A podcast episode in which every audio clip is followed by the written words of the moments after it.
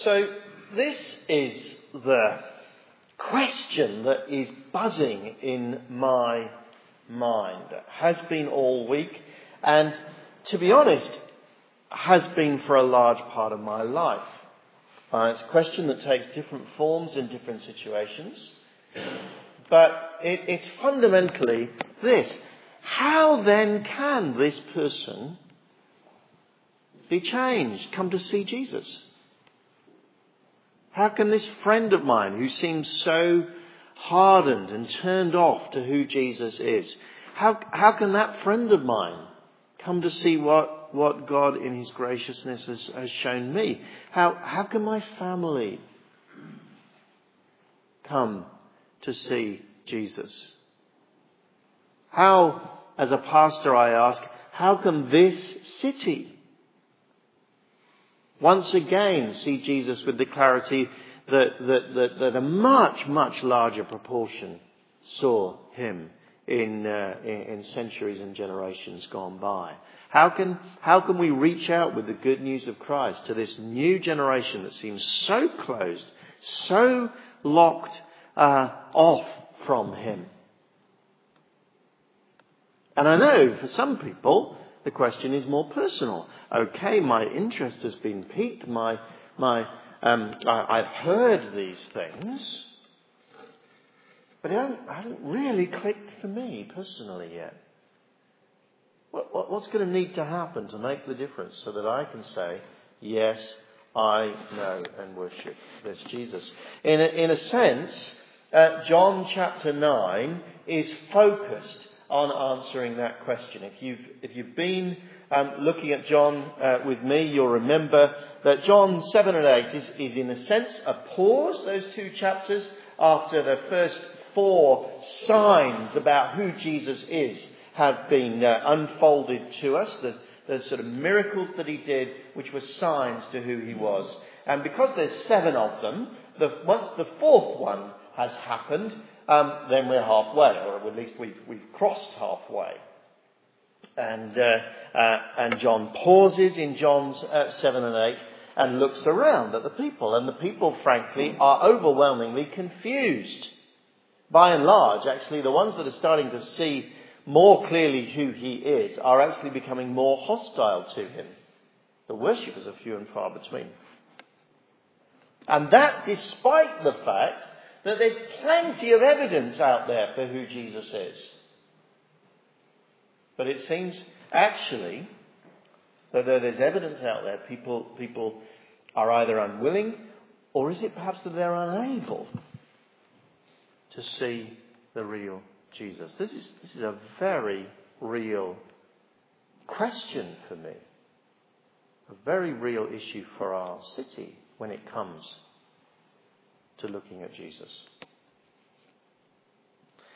And John, um, after pausing and uh, looking at these varied responses, in John, uh, John chapter 9, John begins to describe a fifth sign of the seven signs. A miracle that Jesus did. A man is born blind and Jesus opens his, his eyes. We saw that in the, in the story as um, as Andy read it. I don't know whether you noticed, but in, uh, um, at the end, for instance, in, in verse 39 of John 9, it becomes very clear that for Jesus and for John, this is a miracle with a deeper spiritual significance. Um, Jesus said, For judgment I have come into this world, so that the blind will see, and those who see will become blind. And the issue is not really so much physical organs of sight so that we can uh, uh, we can see our way round. It's having uh, sight to see the truth about Jesus. And some, he's saying, are actually becoming cut off from that progressively as he reveals himself more. But others their eyes open. So here in this chapter then is the answer to my question. And I want to look at this chapter with that in mind. How are the people that I know and love, how are the people of this city going to come to see who the real Jesus is? And the first thing we need to, to, to see and understand and think about for a little while is that it is significant in this story that this man's blindness is congenital. He was born with it. Uh, as he went along, we, we see verse 1, Jesus saw a man blind from birth. And um, uh, immediately the question comes up in, uh, with Jesus' disciples, is, is this associated with some sin of his or perhaps some sin of his family? His disciples asked him, Rabbi, who sinned, this man or his parents, that he was born blind? Now, that, that's not such a stupid question um, if um, we, we, think about it for, for a minute. I mean, firstly, within the, the simple processes of, uh, of our human biology, sometimes we have the sins and failures of our parents visited on us. If anyone uh, has met anyone suffering from fetal alcohol syndrome, for instance, where um, parent, um, mothers who, who, who grossly overdrink can severely affect their children for the rest of their life. We, we, we, we know that sometimes there are consequences that are visited on someone. And uh, uh, these Pharisees know their Bibles too, and they know that sometimes it's not just in the natural course of things. Sometimes um, God will bring some uh, judgment by his own hand. That's what the Bible says. Uh, sometimes, tragically, on whole families. Some, more often, specifically directed against the person. For instance, just to take one example, Luke records in Acts chapter 12, verse 23, that Herod, the um, uh, Roman governor, um, accepted praise of himself as God, and he did not praise God, Luke tells us, and an angel of the Lord struck him down and he was eaten by worms and died. It's probably actually a, a nasty form of necrotic peritonitis that he had um, uh, that uh, would give him a slow and, and terrible death. And Luke says that, that that was from the hand of God. So these people are not, are not being totally ridiculous in saying, well, is there some specific sin in this man or in his family that has caused this? Actually, biblically as well, um, the Bible is quite clear that all evil and suffering that is in this world is ultimately associated with human sin. Um, uh, that's what uh, the story of, of Genesis chapter 1 to 3 makes very clear. But here, they are on the wrong track. And uh, we will be wise to realize that actually for, for us, again and again, it is just not wise to try to associate every trouble that a person goes through with either their specific sin or their family's um, specific sin. That is not the way the world works. Even if it does on occasions, it doesn't universally. And ordinary human beings are wise not to claim that they can interpret God's providence. In particular, Jesus says quite clearly, this is nothing to do specifically with this man's sin or his parents. Verse 3, neither this man nor his parents sinned, said Jesus, but this happened so that the works of God might be displayed in him. He has a congenital problem for which he's not particularly, nor even are his parents particularly responsible. It is just part of his living in the fallen world. And as such, he is a perfect example for Jesus to teach us a lesson. Because the Bible says that's what, that's what it's like, actually, for all human beings when it comes to seeing the real Jesus. We have congenital blindness. Not particularly because we are particularly awful sinners. It's just the way we are born as human beings. For Christians, that is so, so important for us to imbibe. Christians believe that God has graciously opened their eyes. And He has not enabled us to see. We were not enabled to see Jesus because somehow we were less sinful than the next person. There's that famous story of the, the uh, reformer John Bradford. He was a, a, a, preacher and he got himself uh, um, in prison, in fact, on, uh, on death row, uh, effectively. Um, but uh, in prison, he saw other prisoners who were going to the gallows for their heinous crimes. And he looked out of the, uh, the, the window and he said, There but for the grace of God goes John Bradford. But for the grace of God, I would be here condemned for similar crimes. I am not intrinsically better than any of those people.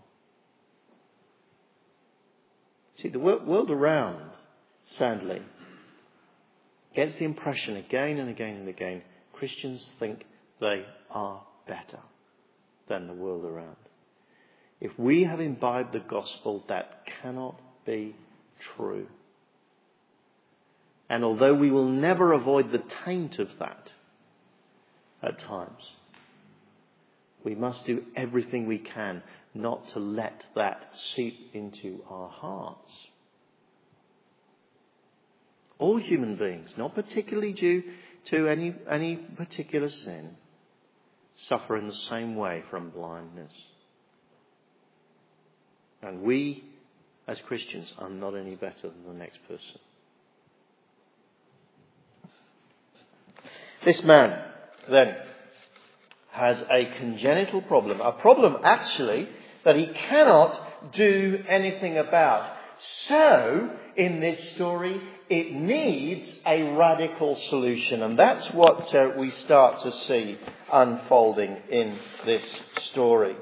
There is the initiative of Jesus, verse 6. After saying this, um, um some words, he spat on the ground, made some mud with the saliva, put it on the man's eyes. Go, he told him, wash in the pool of Siloam. This word means sent. So the man went and washed and came home seeing. It is Jesus' initiative in this man's life that makes the difference. Scholars have, have wrestled. Why does he use mud? Why doesn't he just say, see, and uh, have his eyes opened? That happens elsewhere in the Gospels. Why here does Jesus use um, mud? It may be just that sometimes Jesus wants to do something physically for a person as well as just speak the word as part of his physical engagement with them in a, in a, in a, in, in a, in a sort of whole bodily way. So he puts his fingers in the ears of a, of a uh, man who can't hear, for instance, and says, says, says be opened. But there may be more to it in this case um, than that down through the centuries, numbers of people have suggested it's very significant that he, he picks up a bit of dust and then he makes it into uh, mud and then he puts it on, uh, on the eyes uh, of this man. They suggest that it, it feels akin to the description of God originally making the first man who was made out of dust. Is it that Jesus is, is it that Jesus is, is, um, is working a new act of creation in this man's eyes, symbolically, by giving him renewed eyes from the dust? It would certainly fit with what uh, John says elsewhere. Human beings need to be recreated in total. Um, in, a, in a few chapters' time, we'll be seeing Jesus raising Lazarus from the dead and making him new, bringing him out of the tomb. Maybe this is a, is a little anticipation of that recreative work of Jesus. Others suggest that it's very significant that he spits on that mud, to, uh, that, that dust, to make it, make it into mud.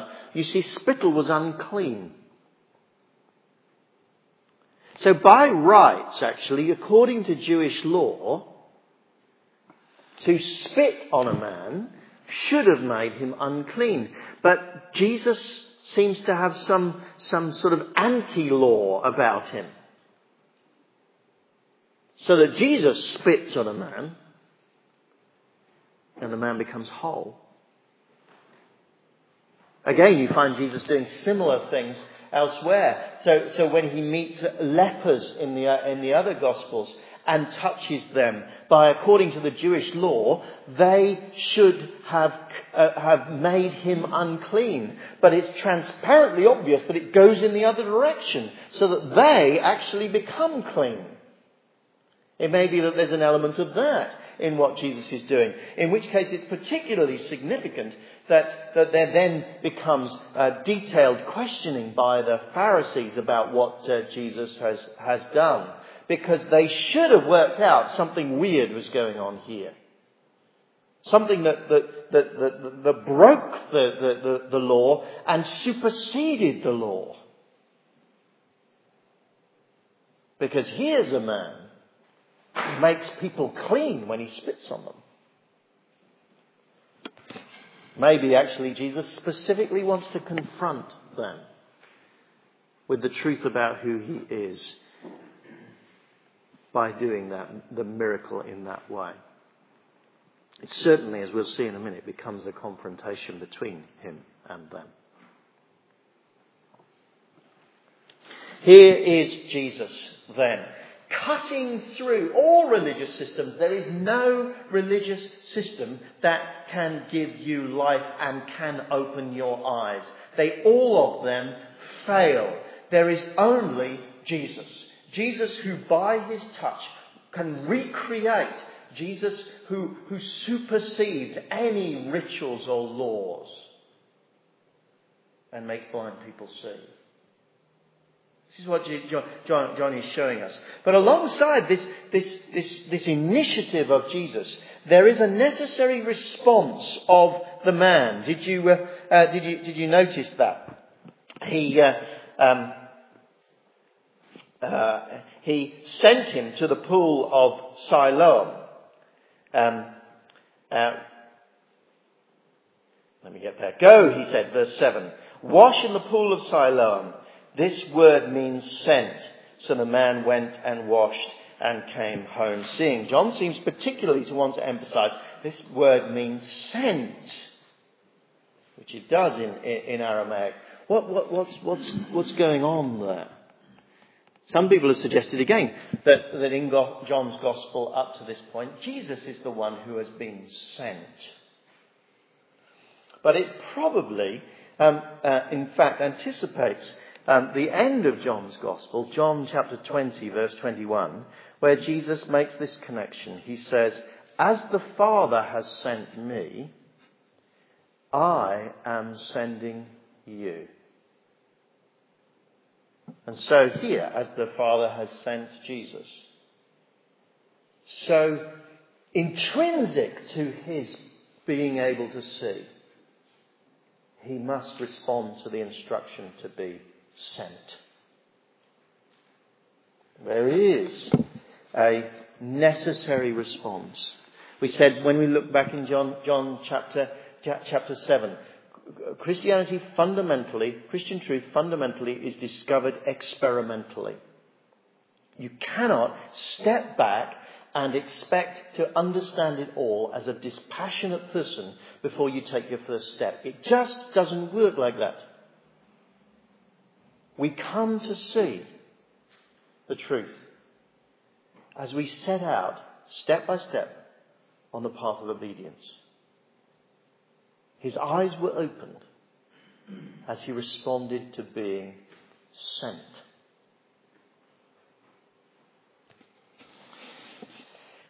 So his condition was congenital, common to actually all people. It was changed by the initiative of Jesus and by the simple response of the man. But it's the response of the man that then um, becomes uh, centre stage. And where John starts to answer the question, perhaps, that I have a little bit more um, uh, fully. My question how are people going to see? Are they going to need um, uh, the initiative of Jesus? They're going to need people to be willing to re- respond. But those people who respond, says John, they cannot help but be witnesses. Look at, look at this because it, it's, it's, just, uh, it's just fascinating as the story un, unfolds. It, it, it, oscillates between confusion and hostility of other people uh, and, the, and the simple witness of this man. Um, confusion, for instance, verses 8 and 9, his neighbours, those who had formerly seen him begging, asked, Isn't this the man who used to sit and beg? Some claimed that he was, others said, No, he only looks like him. And, but he himself, here he is, insisted, I am the man. And then he goes on with that simple straightforwardness. Uh, um, verse 10. How then were your eyes opened? They asked. He replied, The man they called Jesus made some mud and put it on my eyes. He told me to go to Siloam and wash, so I went and washed, and then I could see. And here they come back to him. Where is this man? They asked. And at this point, notice, he doesn't know that much.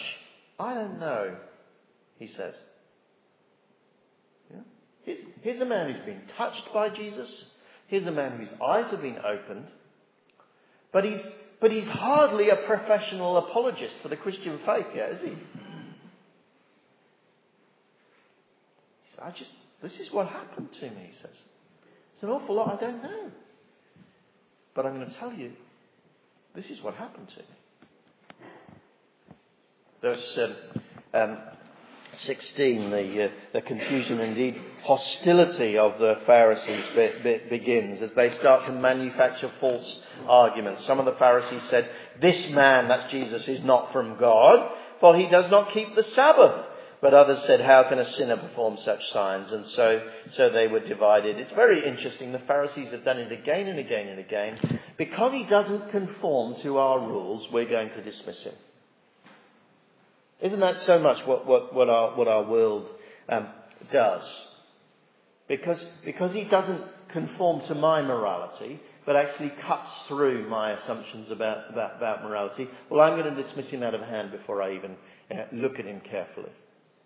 Because he says that um, uh, sex is only for heterosexual married couples. Well, I, I, don't believe that, so I'm going to dismiss him out, out of hand. Because he doesn't um, subscribe to my agenda on ecology. Well, I don't believe that, so I'm going to dismiss him out of hand. Because he's not particularly um, anti bankers enough, well, I don't believe that, so I'm going to dismiss him. Because he's not anti the Occupy movement enough, I, I will dismiss him. And on it goes. But we have a prior set of moral convictions, and we're not prepared to let the simple truth of Jesus penetrate into those and question them.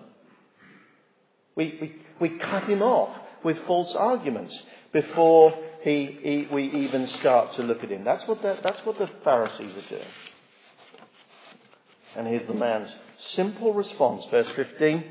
Um, the Pharisees asked him how he'd received his sight. He put mud on my eyes, the man replied, and I washed, and now I see. Verse 17, they turned again to the blind man. What have you to say about him? It was your eyes he opened. And here he is he's starting to compute a little bit. He said he's a prophet. He's sort of going through his categories of great people that this, this man could be, and he's starting to think, yeah, perhaps he's a prophet. There is, there is a simplicity about this man, you see, a straightforwardness, a thoughtfulness that is so contrary to the clever but false and aggressive arguments of those around him. And uh, uh, on, on, it goes. The, um, uh, the others are desperately casting around for another solution, so they go and talk to the parents, and the parents, his own parents, are complete cowards. We know he's our son, the parents answered, and we know he was born blind, but how he can see now, who opened his eyes, we don't know. Ask him. He's of age, he will speak for himself. His parents said this because they were afraid of the Jewish leaders who already had decided that anyone who acknowledged Jesus was the Messiah would be put out of the synagogue. They're terrified. They won't stand up and say, He's telling the truth, our son. And, uh, um, and so the Pharisees have to come back to this man. Verse 24. A second time they summoned the man who had been blind. And this time they charged him on oath. Give glory to God by telling the truth, they said. We know this man is a sinner. We have concluded, because of all those arguments that we have manufactured for ourselves, that he's a sinner. Now you've just got to provide the evidence for it. And the man, understandably, is a bit annoyed by now. Verse 25. Whether he's a sinner or not, I don't know. One thing I do know I was blind, but now I see. Then they asked him, What did he do to you? How did he open your eyes? He answered, I've told you already, and you did not listen. Why do you want to hear it again? Do you want to become his disciples too? Yeah, maybe that's a bit tongue in cheek, isn't it? You foolish people. You tie your minds up in complex arguments. You dismiss what is obvious before your eyes. I was blind and now I can see. And that is obvious to you, isn't it? You can't deny that. Try as you might to do so. And then look at how it goes on, verse 28. They hurled insights, um, insults at him and said, You are his fellow disciples. We are disciples of Moses. We know that God spoke to Moses. But as for this fellow, we don't even know where he comes from. The man answered, Now that's remarkable. You don't know where he comes from, yet he opened my eyes. We know that God does not listen to sinners. He listens to the godly person who does his will. Nobody has ever heard of opening the eyes of a man born blind. If this man were not from God, he could do nothing. To this they replied, You are steeped in sin at birth. How dare you lecture us? And they threw him out. It is simple, straightforward, but notice courageous witness that makes the truth about Jesus absolutely undeniable. And don't mistake it, that will make some people absolutely determined in their opposition but it will also display the glory of who Jesus is. Now, I take it that the vast majority of people here have had their eyes opened like that man, have come to see Jesus. And I want to say, say to you, first of all, you don't need to have all the answers to display the glory of Jesus in your life. This man didn't. His answers are, his understanding is slowly maturing as he interacts with people. He will be led at the end to know Jesus and to worship him. But he's on a journey at the moment. But he's still an extraordinary witness. Let, let, let me say to you as well, you, you, you don't need to be particularly clever. It is who you are that displays the glory of Jesus. As He transforms you, people will see. Let me say to you that you do need to be courageous and straightforward.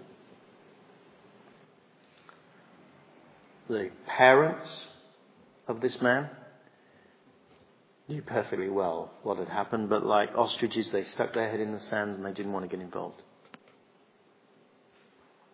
And it is this man who simply stands up and says, Look, I haven't got all the answers, but what I know is that Jesus enabled me to see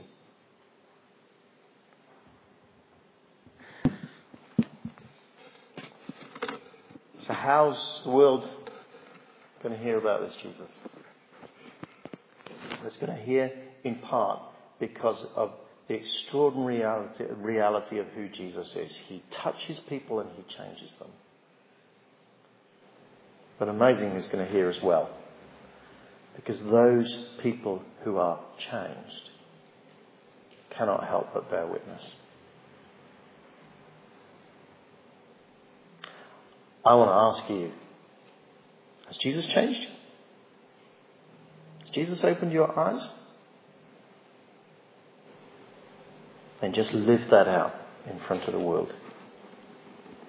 And God will do what He needs to do through you.